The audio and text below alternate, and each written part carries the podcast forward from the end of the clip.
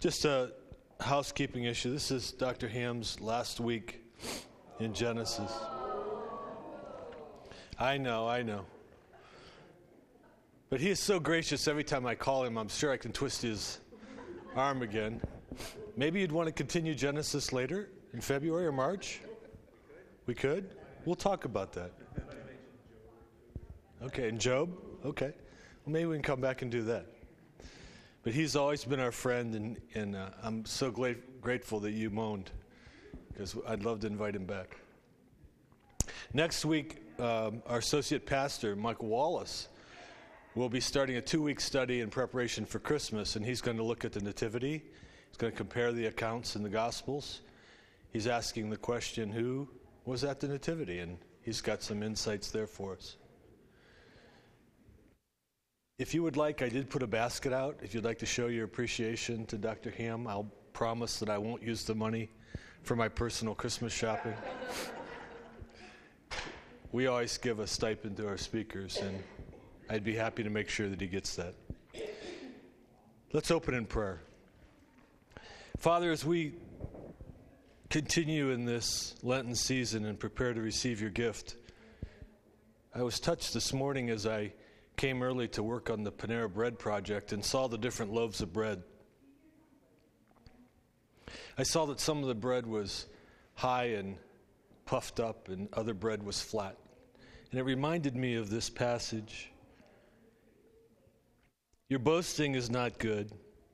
Don't you know that a little yeast works through the whole batch of the dough? Get rid of the old yeast that was you, and a new batch without yeast, as you really are. For Christ, our Passover lamb, has been sacrificed. Therefore, let us keep the festival not with the old yeast, the yeast of malice and wickedness, but with the bread without yeast, the bread of sincerity and truth. Father, as we prepare in this Lenten season to receive the gift, let us remember the unpuffed up, the sinless, and enjoy the bread of sincerity and truth, which is your Son, Jesus Christ. And be with TC this morning as we hear more of the truth of your word. We ask these things in Jesus' name. Amen.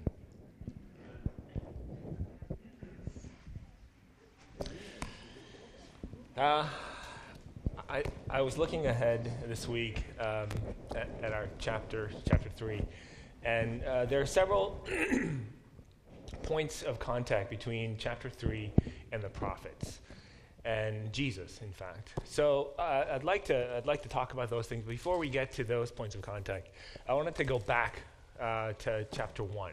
We talked about these words, um, really, that, that shapes chapter 1. Uh, the order that God desires in creation. That creation itself the act of creation itself was, was an ordered act.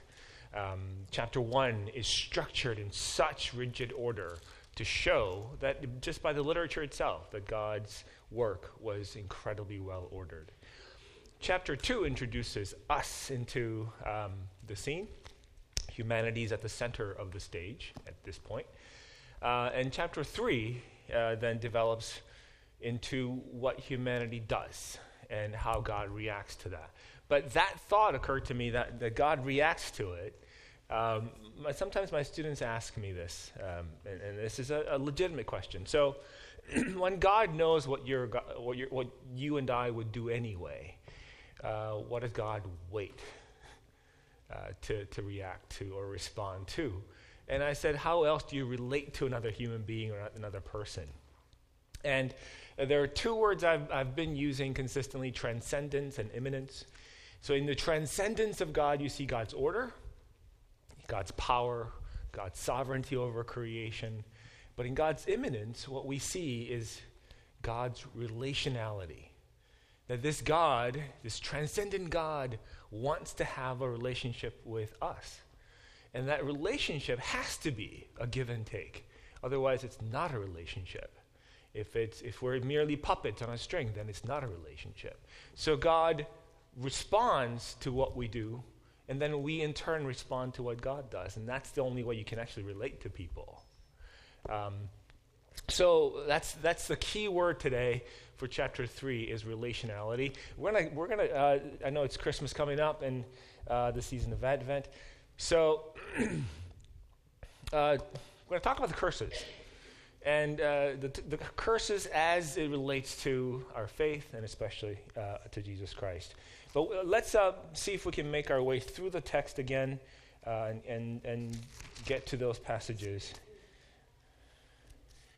You remind me where we left off last time. verse 5, where we, where we, oh, we made it. Okay, so verse 5 is where we're starting? Let's, let's uh, go back a little bit then, then uh, to the beginning of chapter 3. Uh, so the serpent was the, the shrewdest or craftiest or the smartest of all the animals.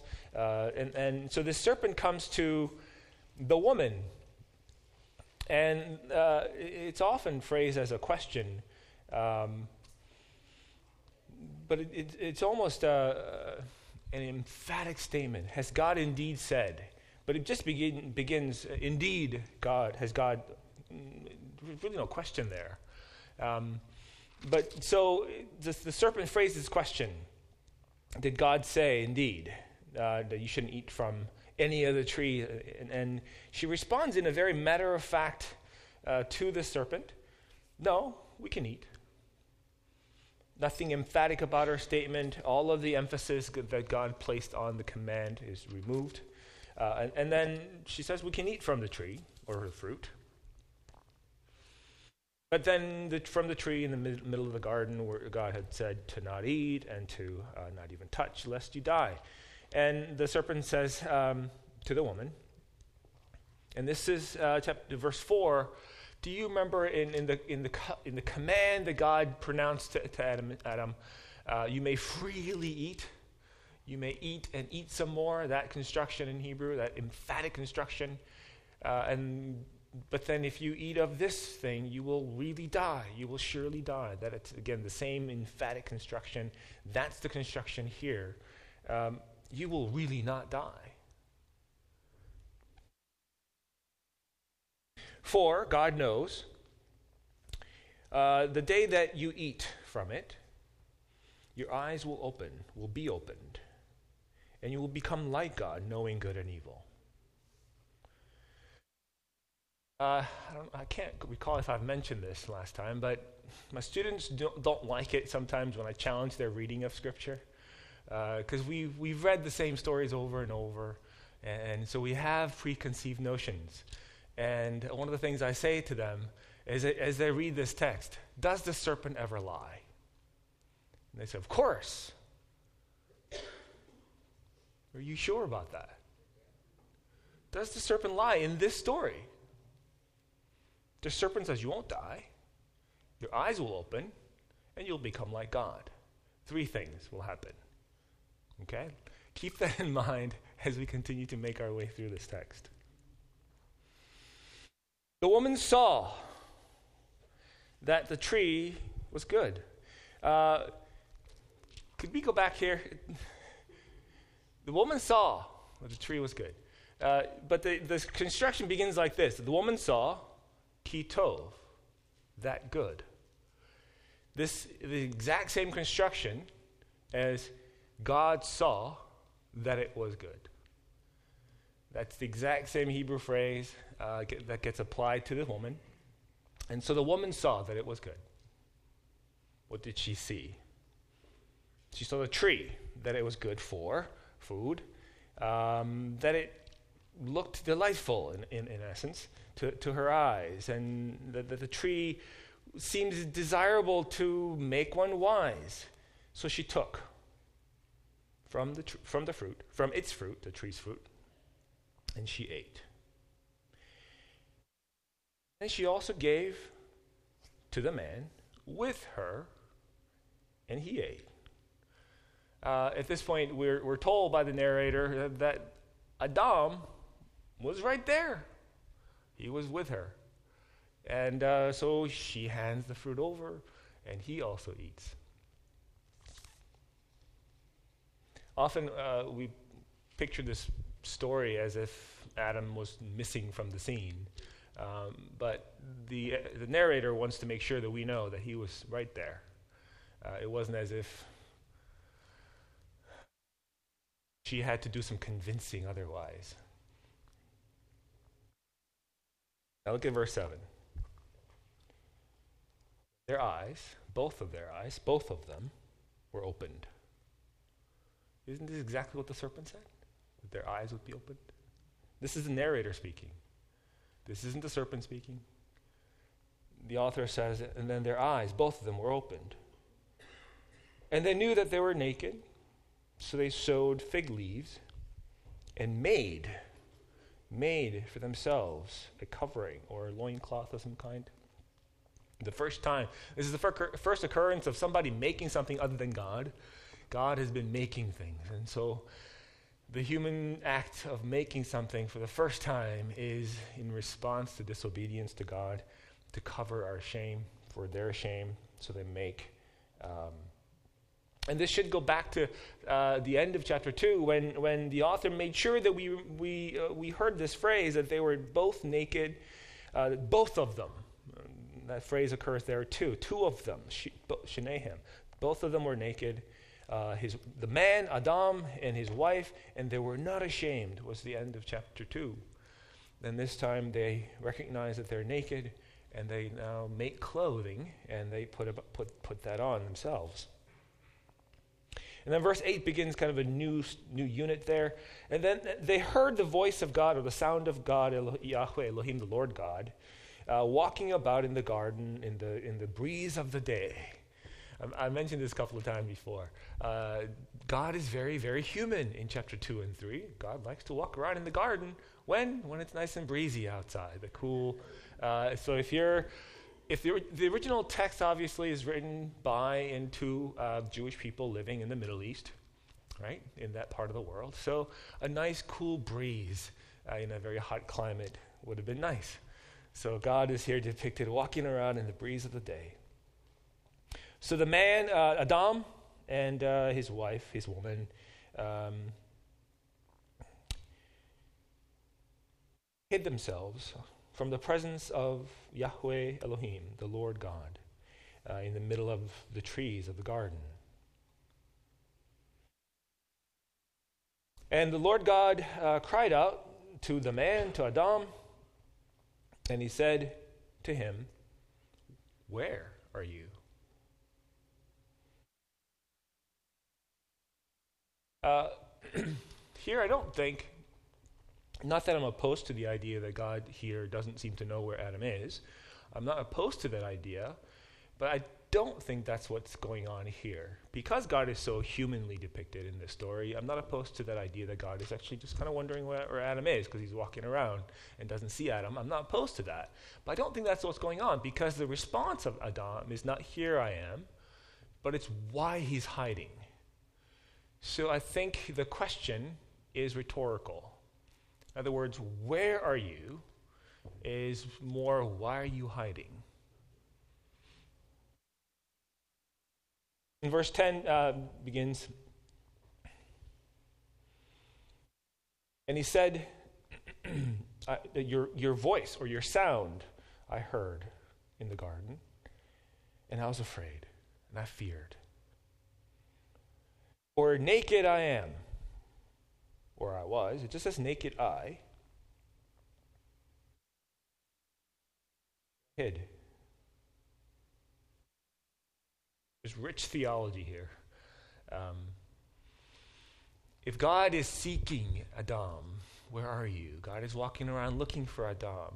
Adam is hiding and, and, and, and referring back to the idea of relationality of God. God wants to have a relationship with us, but when we disobey, what we want to do is move away and hide. And you can't have a relationship with somebody who wants to hide from you. Uh, this is rich in theology and what it might mean for us uh, when we disobey God. Um, then he said, Who told you? Uh, that you were naked. Again, I think this is kind of rhetorical. And then the next sentence emphasizes the, the tree. Uh, the question mark begins in the beginning of Hebrew. It's an interrogative. Hey, ha, question. I have a question. Is is a marking of a sentence. From the tree which I've commanded you not to eat, from it did you eat? That's the, that's the order. So, again, God would know well, that's what's happened. And his response, uh, against, again, uh, the Adam's response, says something about the question. I think, again, it's rhetorical. So the, the man, Adam, uh, said, The woman, the woman, the Isha, which you gave to me to be with me, she. There are a couple of emphatic points here in Hebrew. The word, uh, the woman comes first, not the verb. And then he, she, uh, she is the uh, independent pronoun there. And Hebrew does not require an independent pronoun because verbs have pronouns built into them. And so, a couple of times he, he, he's really emphasizing the woman, she gave to me from the tree. So I ate, and I ate. Um, I mentioned this before a couple, I think last week or the week before, that uh, when man was alone, it was lotov, not good. So everything God created was tov, good, good, good. Uh, when God created us as tov ma'od, very good. And then the first situation in chapter 2, when, when Adam is alone, not good is the situation. Into that not good situation, God gives Ezer a helper, a help in times of need, that kind of word help. And so there is an idea that, that she's there as a resource to help, and not, in, and not as an assistant, but someone who has the resources to help. So the serpent goes to to uh, to Eve because she's kind of in charge. She's the help. She's the helper. She's so, and then so when he he receives the fruit from her, he eats.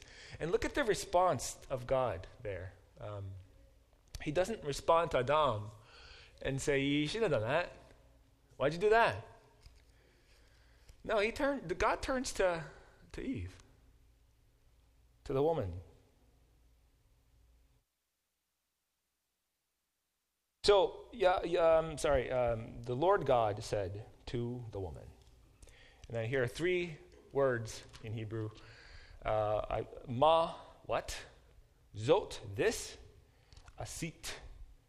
Uh, ma zot asita is the phrase in Jonah. Asita is the masculine ending. Asit is the feminine ending. So, literally, what is this you've done? Every time in the Bible, these three words occur rhetorically. Uh, so, whenever this phrase, what is this you've done, occurs, that phrase includes this idea you know better, and you shouldn't have done it. So, when, uh, when Abraham says to his sister, half sister, and his wife, Sarai, uh, We're going into Egypt because there's famine in the land. Can you say you're my sister? Half truth, right?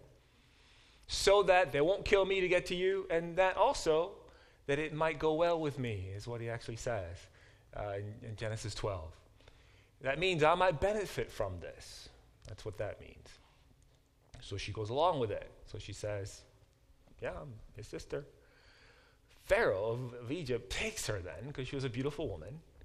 And when uh, she's taken, God is gracious enough to intervene here and strikes the Pharaoh's house.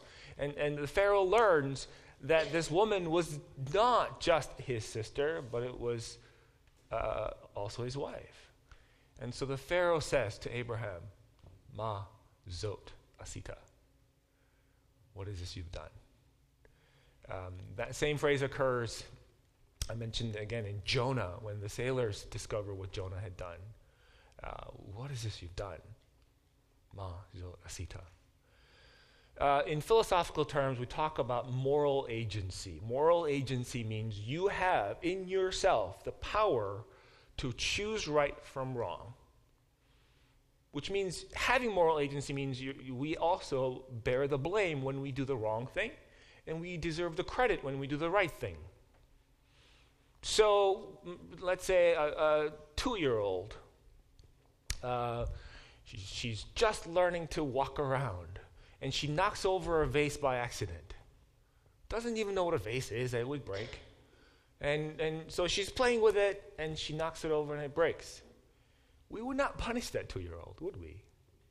Now, if my 14 year old boy was playing around with a vase and dropped it, I would talk to him. There may be consequences. He may be losing his iPhone for a while. Why? Because he now has the moral agency that he lacked when he was younger. He should know better that vases are fragile. Vases? Do you say vase or vase? Uh, that he shouldn't be playing with it. So you shouldn't have done that because you know better, is this question. Uh, the, the closest English equivalent might be something like this How could you have done this? Or add the phrase possibly. How could you have possibly have done this? Has a rhetorical flair, I think that this phrase has. Ma zot asita. In this case, ma zot asit in the feminine. In other words, the woman had moral agency. She knew better, and she shouldn't have done it. And so she says, um, the woman says, The serpent tricked me, and I ate. So the woman gave to me, and I ate. The woman says, The serpent, gave, serpent tricked me, and I ate. Now, to, to what degree did the serpent trick her? We don't know here. Again, does the serpent actually lie? We saw one, one truth, their eyes were opened. Narrator says that. The serpent said that. So, one check. If, you're, if you've got three things that serpent says, you can check one thing is true. Then the Lord said, uh, Lord God said uh, to the serpent, so this is the beginning of the curse sequence, and it's in, in, and in Hebrew you can see, um, see on the left side, it's all like filled in on my page.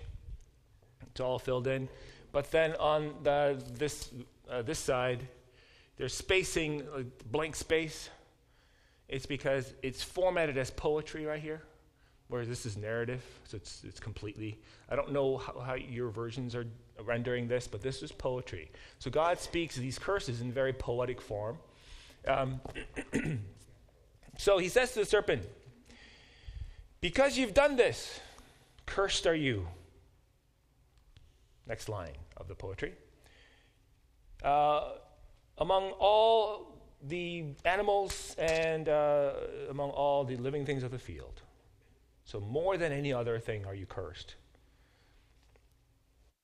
Upon your um, belly, you will walk.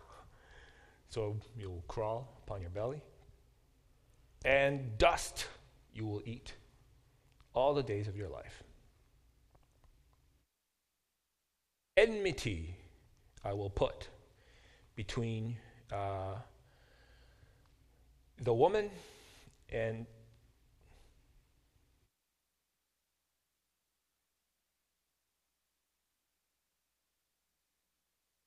your seed, offspring, right? Uh, between you and the woman, and between the offspring, your offspring and her, her, actually, your offspring and her offspring. Literally, it says seed.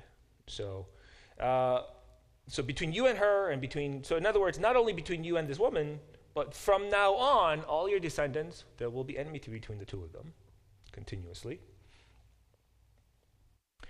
He, meaning the, the seed of the woman, or the descendants or offsprings of the woman, will bruise head. Would have to supply something like your head or their head. It just says, will bruise head. And uh, you will bruise heel. Uh, this verse is sometimes known as the proto evangelion or proto evangelion, uh, proto evangelism, so proto gospel. Sometimes it's called the proto gospel uh, because it seems to suggest something about human history. Um, if the serpent here represents Satan, the cosmic battle between Satan and humanity. And the seed of the woman often is referred to as, uh, thought of as Jesus. So Jesus is the seed of the woman who bruises the head of the Satan, Satan. Uh, and of course, this, then Satan will bruise the heel of this man. And so there's this cosmic battle that happens between, between uh, good and evil, and the seed of the woman is Jesus, and seed of the serpent, and, or the serpent itself. Uh, and in Revelations talks about the serpent of old in comparing to, in describing Satan. So it's possible, of course, Revelation is poetry too, but it refers to the, the serpent of old as a reference to Satan. So it's possible. It's also possible that this curse is about snakes. In the, in the ancient Near East, in the Middle East, snakes were frightening creatures. If they bit you on the heel, you had a good chance of dying. Uh, and so this could simply refer to the enmity or the hatred that people have towards snakes. Now, I know today lots of people keep snakes as pets, uh, but that's still outside the norm. Most people don't like snakes, especially poisonous ones. So it could be just reference to that that they're looking around uh, and explaining the etiology, the story, the beginning of this enmity that people have towards snakes. It could be that too. So there's debate about whether Genesis 3:15 really is a proto-evangelion or it's just a reference to our hatred of snakes, uh, especially in the Middle East at the time. To the woman, he said, um, I will multiply and multiply. I will greatly multiply, or I will make great your um, labor in, in pregnancy. Um, of course, this is a reference to painful childbearing. Uh, so, in pain, or in suffering, or in toil, you will bear children. And then, so, do you remember the blessing? God blessed him and, see, and said, Be fruitful and multiply and fill the earth. That multiply, that word is right here. So now that process of multiplying is going to hurt. So the curses are, are really, in, in, uh, in essence, hindrances to the blessings of God. Here's another curse uh, that c- continues.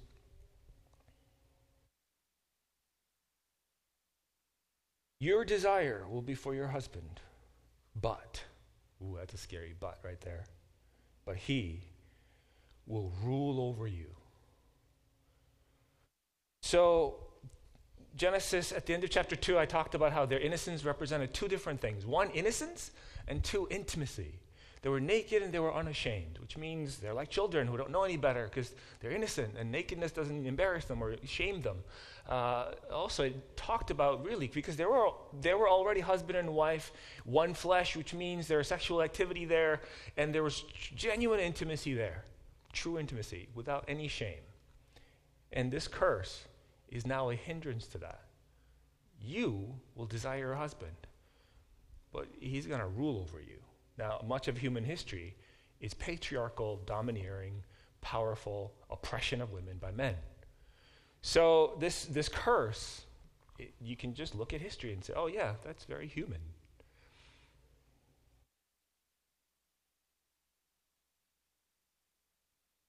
Seventeen continues the curse to the man, to the Adam, he said, because you have listened to the voice of your wife, your woman, and you ate from the tree which I commanded you not to eat from. So, which, which I've commanded you, uh, saying to not eat from it. Cursed is the ground because of you. And in pain or toil or suffering, that's the same word that gets used by, uh, earlier for the woman's labor. In pain, you will eat all the days of your life. Yes, question?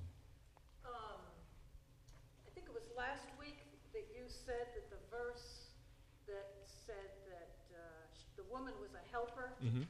was not to be used to suggest that women are subordinate to men. Right. Now, uh, this verse 16 here, mm-hmm. now is that flipped to this?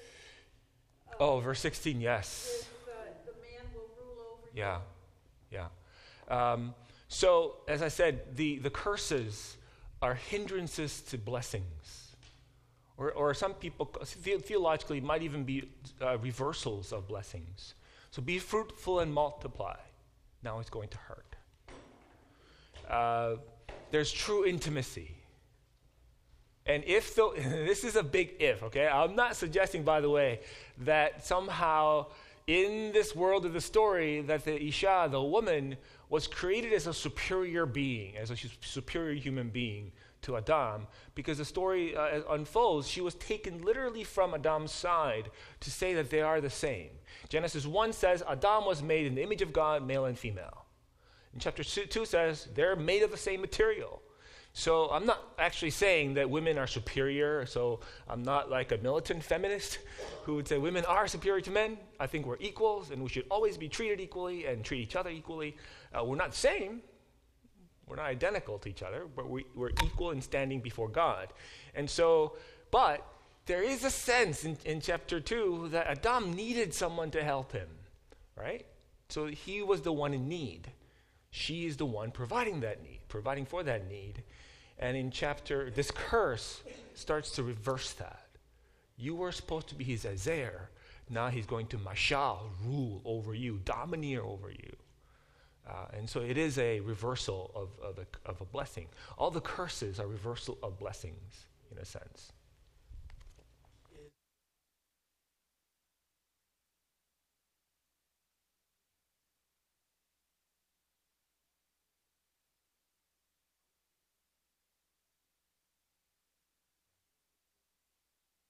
Yeah. Is that what we are? Is that our lesson from this? Um, very good question. Because here's here's the thing. What did Jesus come to do?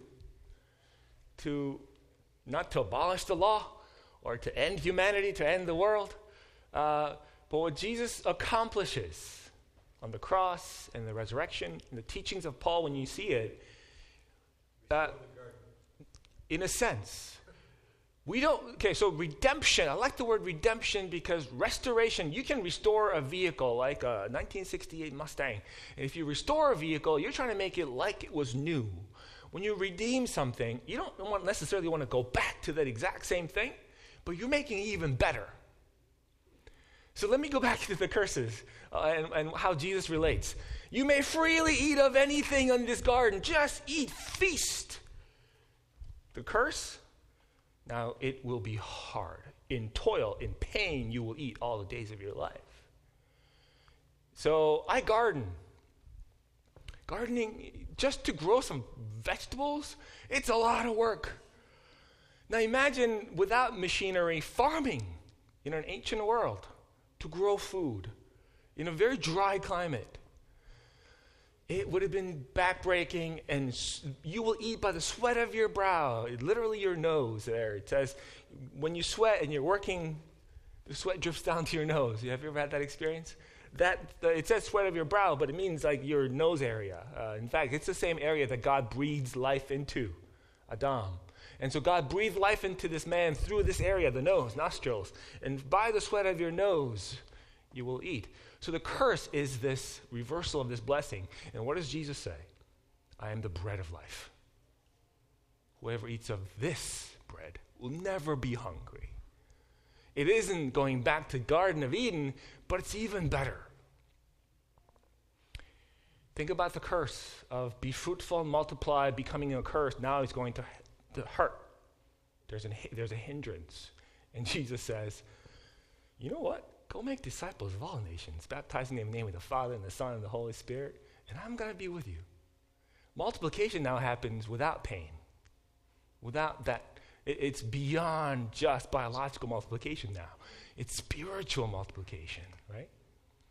The curse between the man and the woman, the innocence lost and the, and the intimacy lost when you read Ephesians again, go back and read the beginning of Ephesians 5, not just the parts where it says, Wives, submit to your husband. Right before that verse, it says, For fear of Christ, submit you, all of you, you all, it's a plural there, to one another. And then it says, Wives, to husbands. But the word submit is not even in that verse. You have to borrow it from the verse above it that says, submit, Wives, submit to your husbands because it's mutual submission. Christ, and husbands, love your wives as Christ loved the church. What does that mean? Read Ephesians 2.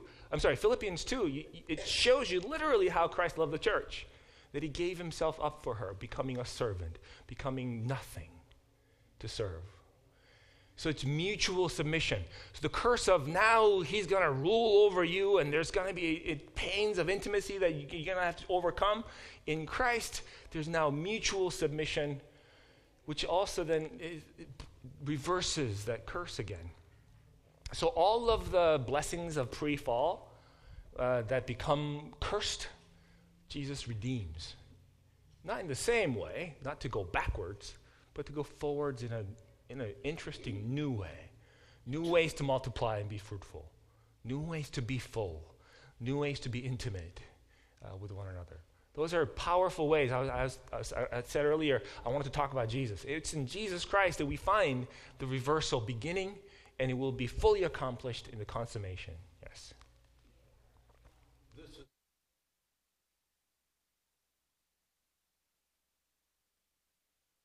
in the world of the story, it's a snake, yeah.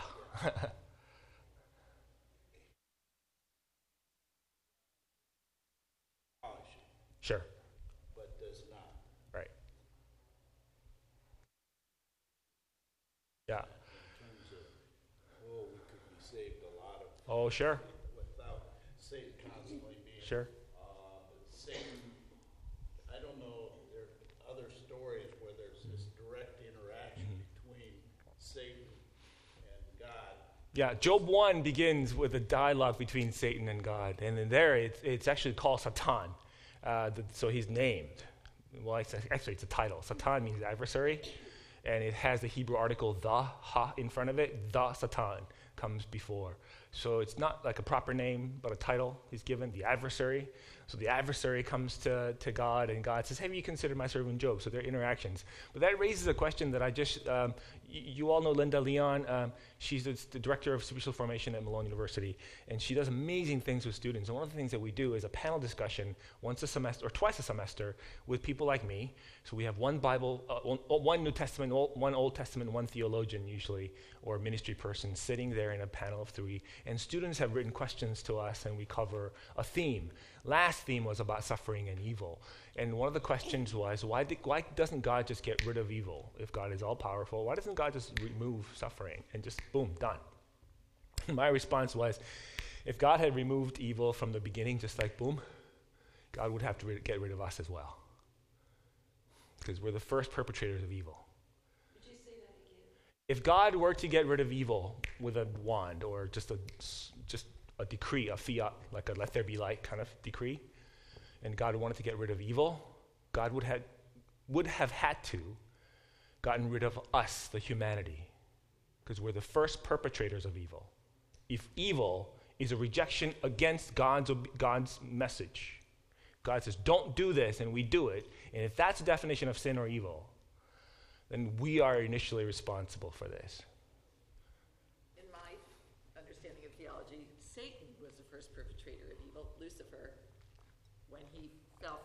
Sure. he rebelled. Right. So couldn't he just to go off of, yeah. you know, the judge's question, couldn't he have just said, okay, sure. no, no Satan, I'm mm-hmm. getting rid of you, Satan, but yeah. I'm going to go ahead and create people. Right. Um, there's, there's, okay. So there's a whole, um,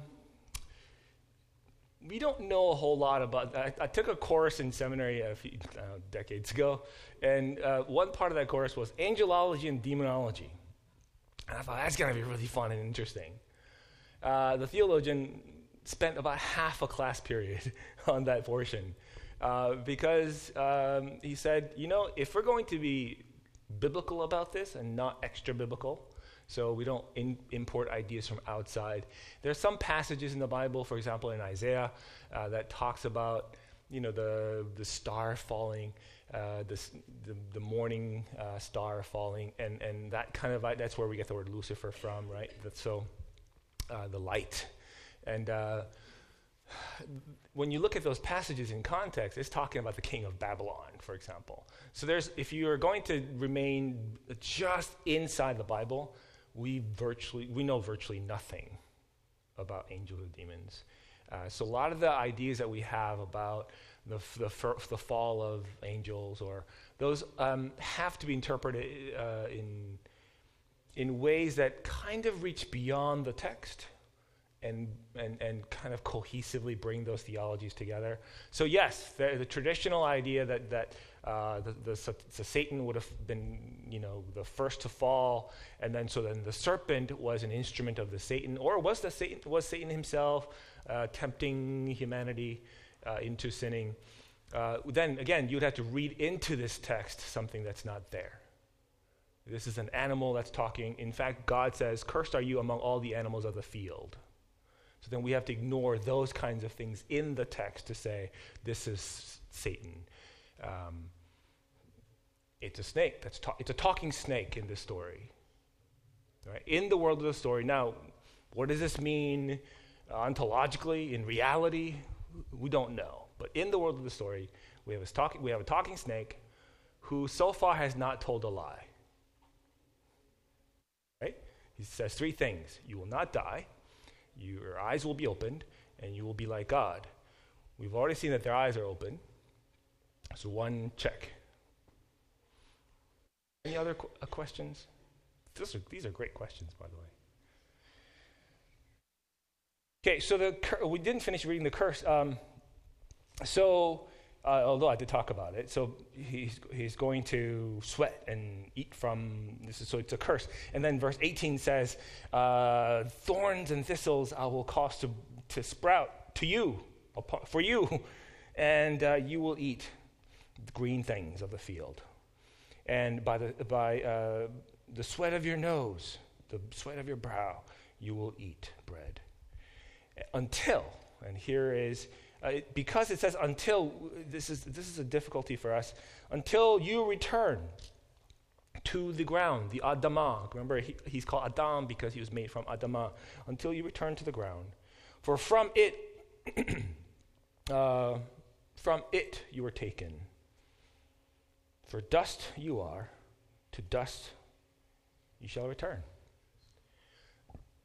So I've, heard, I've been to many funerals, and often this line gets uh, cited. And sometimes I wonder if priests and pastors know that this was part of the curse, not some kind of a blessing that you can say. Uh, this is not a good thing that we're returning to dust, right? This is part of a curse. But the hope in Christ is that we won't remain dust, that we will uh, be restored. Then um, Adam, then the man called the name of the woman. Remember, he had called her, he said, She shall be called, this she, this woman, this person, shall be called Isha, woman, because she came out of Ish. Ish and Isha, the playfulness of the Hebrew there. That at that point, he didn't name her. He actually just said, She will be called this, Isha. The phrase here is literally to name someone or something. There's a sense of dominion already. There's already a sense of, and he shall rule over you idea being exercised here. Now, he names her.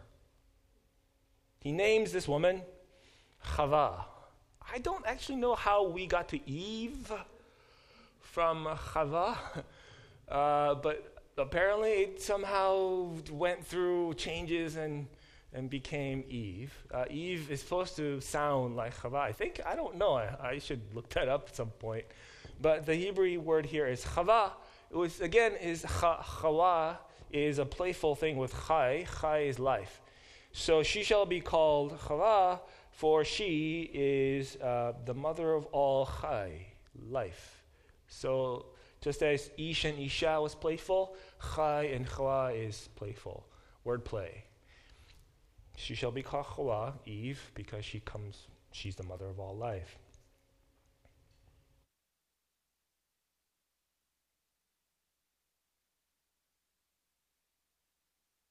Then, verse 21, um,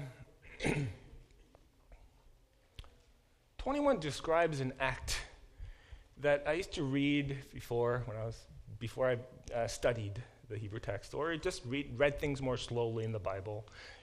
Learning Hebrew, one thing it did for me is that it forced me to read more slowly, because uh, I can read English fairly fast, but Hebrew, I still have to work slow, and it slows me down. And so this when I read this verse slowly, it struck me. And then Yahweh Elohim, the Lord God, Asa, Yah, uh, made for Adam and his wife clothing made of skin. And he clothed them, he dressed them. Just one, if you just, for my Bible, if you just flip one page over, this God was speaking the universe into existence. Let light be. Right? This God is making clothing. He's now a garment maker. The, the condescension of God, and, and, and we tend to use the word condescension negatively, but theologians don't. It means co- con uh, descend, so to go down to be at the same level as the other person. So when I'm talking to a little kid and I, and I crouch down and I talk to a little kid this way, it is not condescension in the negative sense, right? I'm not condescending, but I'm descending to their level so we can see eye to eye. And so we can have a fun conversation or something.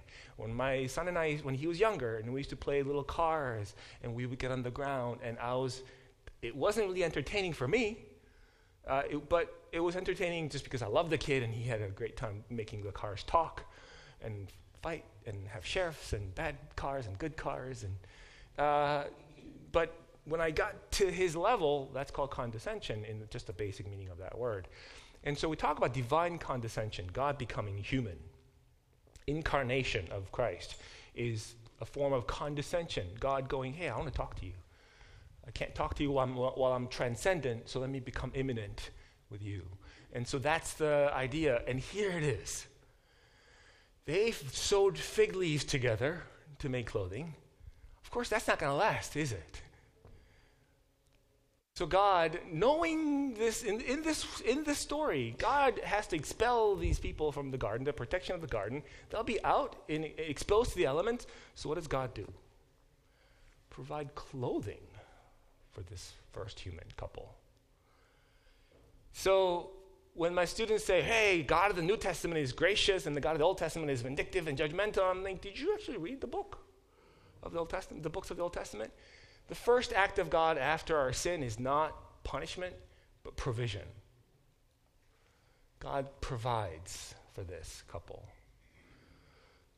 To the point of condescension that I can't understand. The, the universe creating God, just a few, really few lines before this, God speaks and the universe comes into existence. God makes garments. So I say this in my theology classes grace doesn't begin with a cross. Grace begins in Genesis 3, immediately following the fall story. Grace is built into this. In fact, the New Testament God is a little scarier than the Old Testament God in my mind. In the Old Testament God, God says Abraham to sacrifice his son Isaac. Does he? Sacrifice Isaac? No, God says no. I will provide the. He actually, Abraham says he will provide the ram, and it does. He does, right? It, Abraham never has to kill Isaac. The New Testament God is scarier. This New Testament God kills his own son painfully. That's a scary God. So when we say New Testament is about grace and Old Testament is about law and judgment, I think we're misunderstanding God. Uh, right from the beginning, we see uh, God providing for them. Just blows my mind sometimes when I think about that story. How did the Israelites picture this God walking around and making clothing for them? So that they um, will be protected from the elements. And then the last word there, uh, and he dressed them. Uh, this is in the Hifil in the Hebrew. Um, it means cause. It's causative. The verbs can have regular meaning, like active meaning. It can be passive.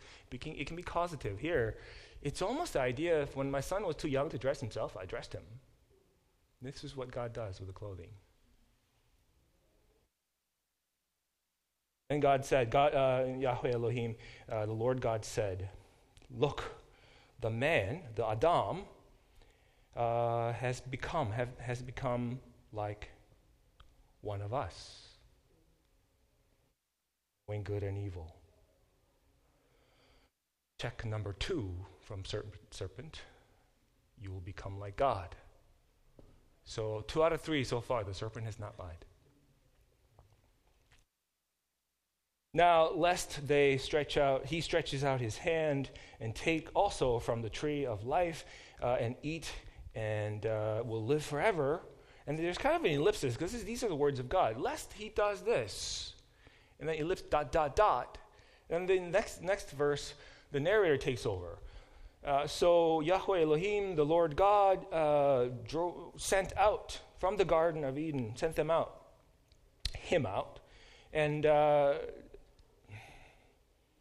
to work, to serve, to toil, to labor, uh, the, the land, the ground from which he was taken.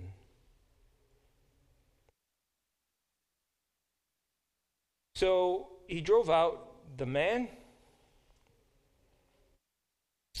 and he put, uh, established, set, uh, in the east of, east to the Garden of Eden, a, a cherubim. Cherubim. Cherubim? Uh, im is a Hebrew, Hebrew plural ending. A cherub. Cherub is uh, uh, the same word, just transliterated the sound of cherub here some sort of angelic being. Uh, and a flaming sword. Uh, and this is all of this is to guard and to, to protect the path or the road to the tree of life. So that now that he has uh, become like God, if he eats of this fruit, God worries, he'll be exactly like us. He's kind of like one of us now already. But if he can, if he can live forever, then that's a done deal. What does that suggest about the serpent's third idea? That you will not die from eating this fruit. If, if Adam had just been smart enough to go after eating this fruit, walked over to the other tree and eaten the f- fruit of life, he would have never died, let alone die that day. Because God had said, The day that you eat of this fruit, you will surely die. He ate, he didn't die. Not right, not for hundreds of years in the story.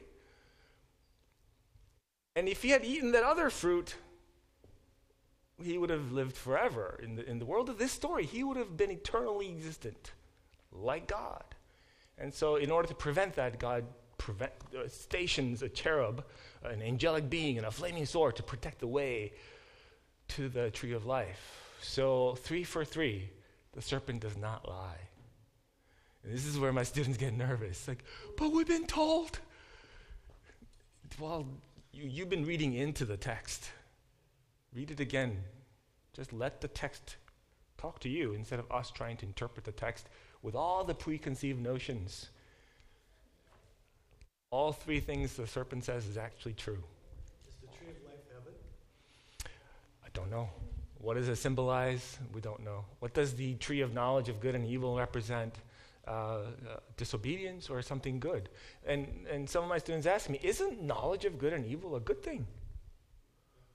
Why wouldn't God want us to have that? And uh, I think someone asked me this last time after our, our time, our, our class. And my response was, I think God would have given it to us, just not right there and then. Little kids, right? Um, and you don't, you don't have to tell little kids everything all at once.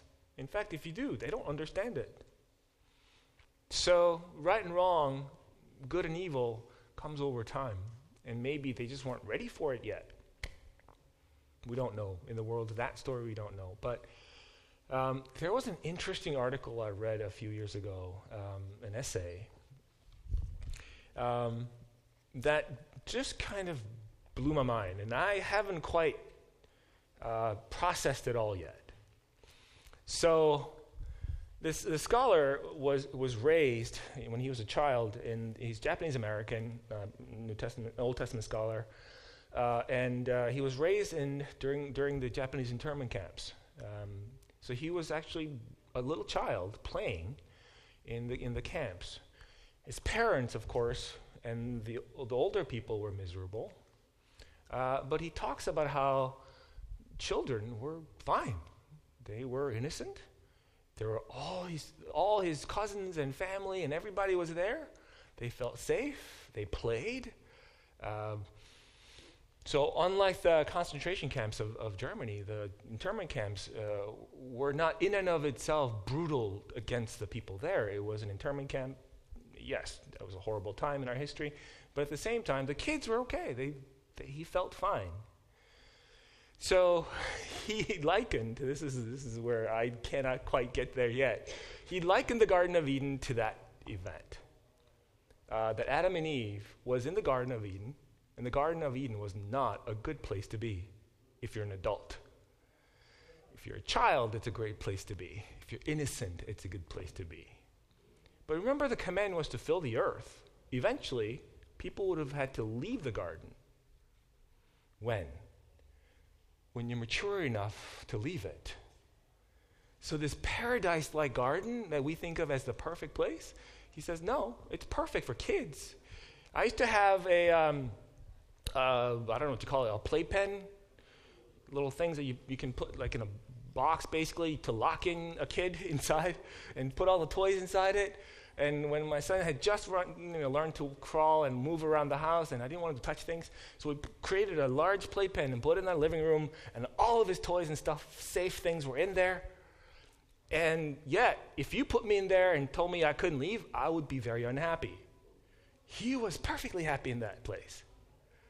So this Japanese American scholar said, yeah, the internment camp, that experience as a child, terrible place if you're an adult, great place if you're a kid. It's a place of innocence, place actually that had protections for kids. And um, that just, I still haven't quite gotten there can say the Garden of Eden is not a paradise, because uh, that's kind of how I was taught also. And so I had to really think about what it meant then that, what does that fruit, that fruit represent in the story symbolically? Does it represent then something, maturity that they weren't ready for? And now they have to leave anyway because um, they, can't, they won't be happy in the garden anyway. So I don't know about that yet. I haven't quite gotten there to say, oh, yeah, of course, garden would have been a terrible place for adults if, once you matured. I, I don't want to say that yet. But it was intriguing to think about it that way, isn't it? Christ calls us as children. Yes. Yeah. And there's a maturation process that Paul talks about. The Christians have to go through a maturation process. And uh, uh, to, not, to, to, get a little theological here, I, I, don't know if we ever end maturing and growing, ever, from now until ever. Because uh, we won't immediately be like God, we're becoming like Christ. And I think that cruciform, becoming like Christ, will happen forever. But are we confusing Christ and God sometimes?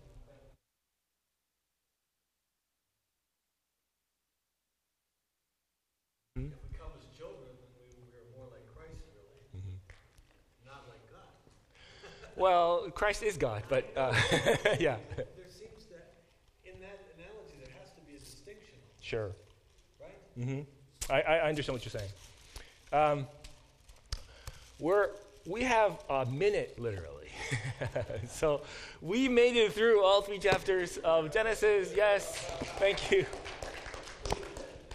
But if I can leave you with one final thought, is that when you, when you and I read the text, because uh, uh, the reason I study the Bible is bec- not because it's just an interesting ex- artifact of human history, but because I believe this is God's word for the church. Um, so sometimes I get called liberal, which surprises me sometimes because I hold to very, very kind of fuddy-duddy conservative ideas like this is the word of God, and we should live by it, and then we should uh, that God listens to our prayers, and, and I'm very orthodox. When people ask, call me liberal, I get surprised. Uh, but in in pursuit of our, of our Bible, when we say, "Hey, go read your Bible," I sometimes say it to my son, "Go read your Bible." I think sometimes we do a disservice if we don't study together as a community. And this is a wonderful thing that you are all doing because the Bible wasn't given to me or to Dan, to anybody else individually. It was given to the community, the church.